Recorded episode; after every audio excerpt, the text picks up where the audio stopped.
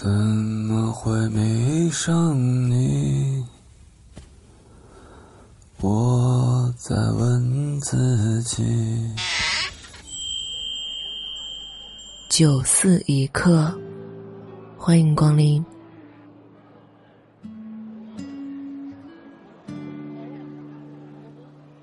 本节目由喜马拉雅独家播出。欢迎光临九四，我是闲人秋晚。有一部国产电视剧《好想好想谈恋爱》，被公认为大陆版的《欲望都市》。剧中罗海琼饰演的陶春是一个单纯浪漫、怀揣少女梦的大龄剩女，她带着一颗恨嫁的心，奔忙在寻找的路上，每次全情投入，连连遇人不淑。她曾遇上一个。以瘦为美的龟毛男，为达到他设定的体重标准，不惜以泻药减肥；曾遇上一个精神未断奶的毛头小伙，陪他颠倒黑白的打游戏困成狗；还遇上一个品味低俗的色情男，逼他穿烂俗不堪的情趣内衣。印象最深的一集是他为填补空档期，随便抓了一个愤怒青年，为讨这位愤青欢心。不得不陪他在振聋发聩的重金属音乐里群魔乱舞、佯装陶醉，终于在一段时间之后，陶春忍无可忍的爆发：“这是谁的音乐？太狗屎了！”愤青大怒：“这是我最爱的枪炮与玫瑰乐队。”然后摔门而出，一去不回。他可以假装喜欢摇滚，假装懂得他的愤怒，假装欣赏他的激情，但再也无法假装幸福。我看这部剧是在十年前，每次陶春出现，都让我想起田梦。第一次看到田梦的名字是在高中的新生入学榜上。我们这代人的父母大多被文革耽误，学历不高，给女孩起的名就像宋丹丹在《超生游击队》里面说的一样，什么真啊、灵啊、凤啊。一看到清新脱俗的田梦，过目不忘。田梦是江苏人。随父母工作调动来到山东，田梦既有南方姑娘的灵秀，又有北方女子的挺拔，皮肤如白瓷般光洁细嫩，容貌清秀，长发如水，阳光下像缎面一样闪着光泽。她家教好，生得美，人缘好，成绩也佳。夏天爱穿白裙子，露出笔直光洁的腿。那个年代，尚美女神、白富美之类的词汇。男生们只会用一个流行的词来形容她：清纯。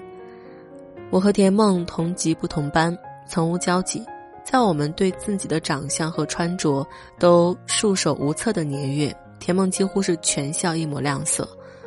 我总在课间操时偷偷瞄向斜前方的她，带着一个自卑少女近乎本能的羡慕。直到高三一天，同学间抛出一个重磅炸弹。你们知道吗？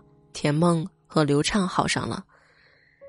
小城镇的学校里，学生基本可以分为三类：第一种是市里转来的借读生，家境优越，见多识广，不乏浪荡公子与傲娇女，谈恋爱、拉帮结派、顶风作案的事，一般都是他们干；第二种是我这种本地学生，平平庸庸，掉进大海谁也不见；第三种是农村考来的孩子。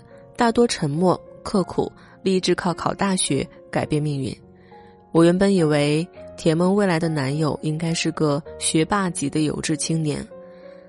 刘畅长得有点像年轻的刘德华，外形阳光帅气，在一片灰土土的男生里，他穿卡其色条绒裤、白色棒针高领毛衣，格外惹眼。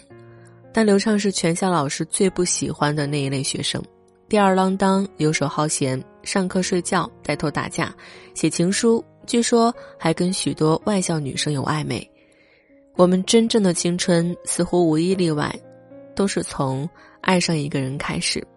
没人知道他怎么把田梦追到手的。很多年之后，我想，人都是缺什么爱什么的吧。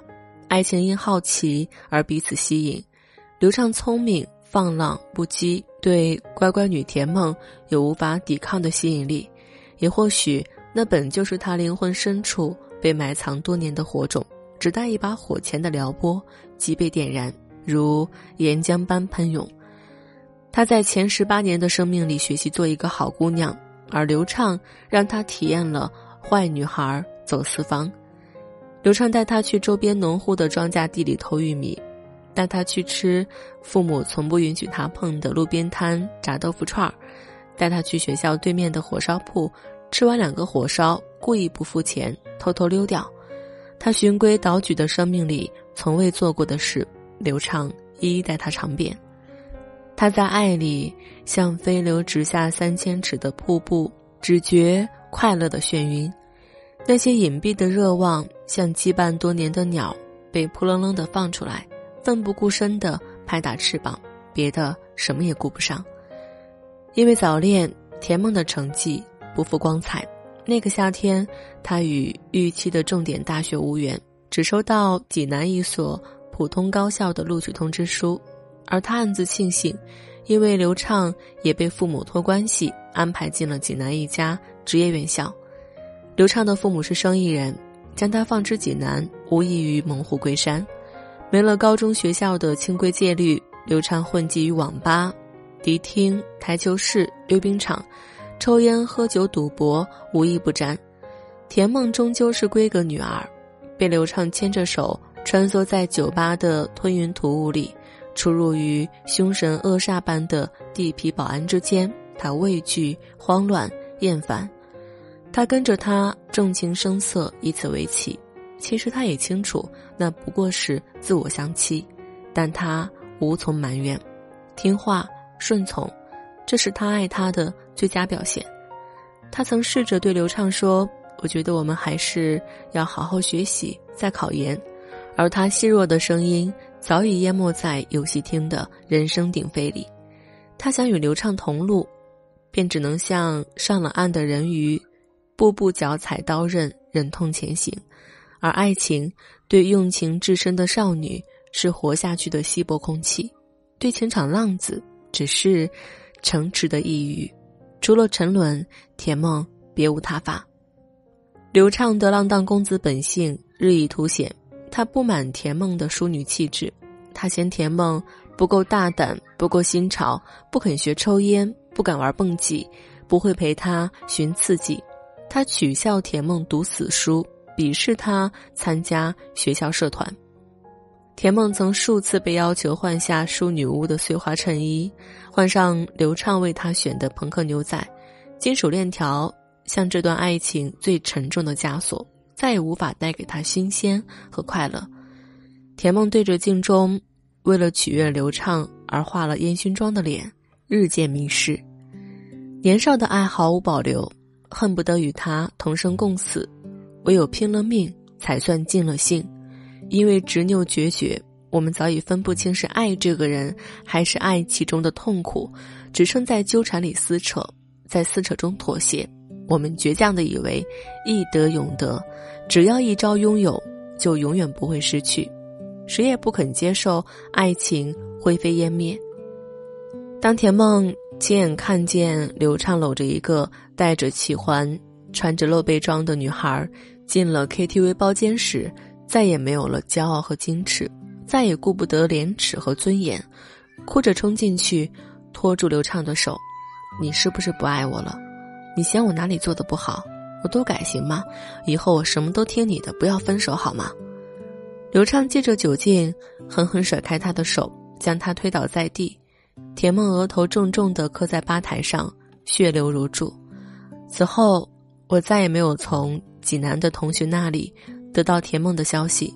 真相和音讯一样，终于在时光辗转里面目模糊，无迹可寻。去年秋天，我和先生商量，想带儿子。尝试做次净土旅行，于是选了济南作为第一站。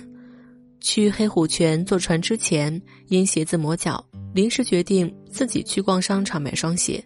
当我在银座试穿一双平底鞋时，抬头竟看见田梦，我一眼就认出了她，眉眼未变，只是微微发福，脸庞圆润，头发轻卷，身边是一位身材微胖的中年男子。